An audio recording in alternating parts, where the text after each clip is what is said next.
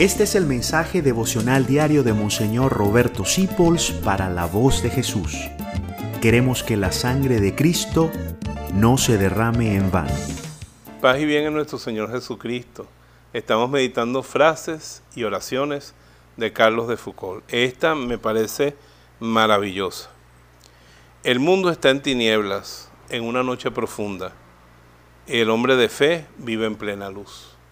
Qué bonito es eso. Los egipcios, cuando tuvieron la plaga de la oscuridad, estaba todo el país en tinieblas y los hebreos tenían luz. Así está el mundo de hoy, caminando en las tinieblas y cuando uno está en las tinieblas se hace daño, se tropieza, le hace daño a los demás, rompe las cosas. Por eso este mundo es un caos. Pero si tú eres un hombre, una mujer de fe, que oras, que tienes a Jesús en tu corazón, tú vives a plena luz. Lo ves todo claro, sabes por dónde ir no te tropiezas, no rompes las cosas, no le haces daño a nadie ni te haces daño tú. Entonces por eso debemos vivir en la luz.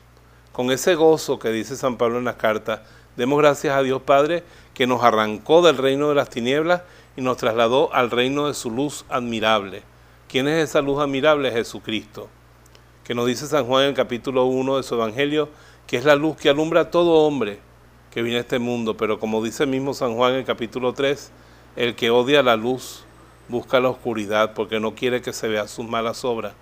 Busca la luz, busca el perdón, la misericordia y permanece en la luz, permaneciendo con Jesús.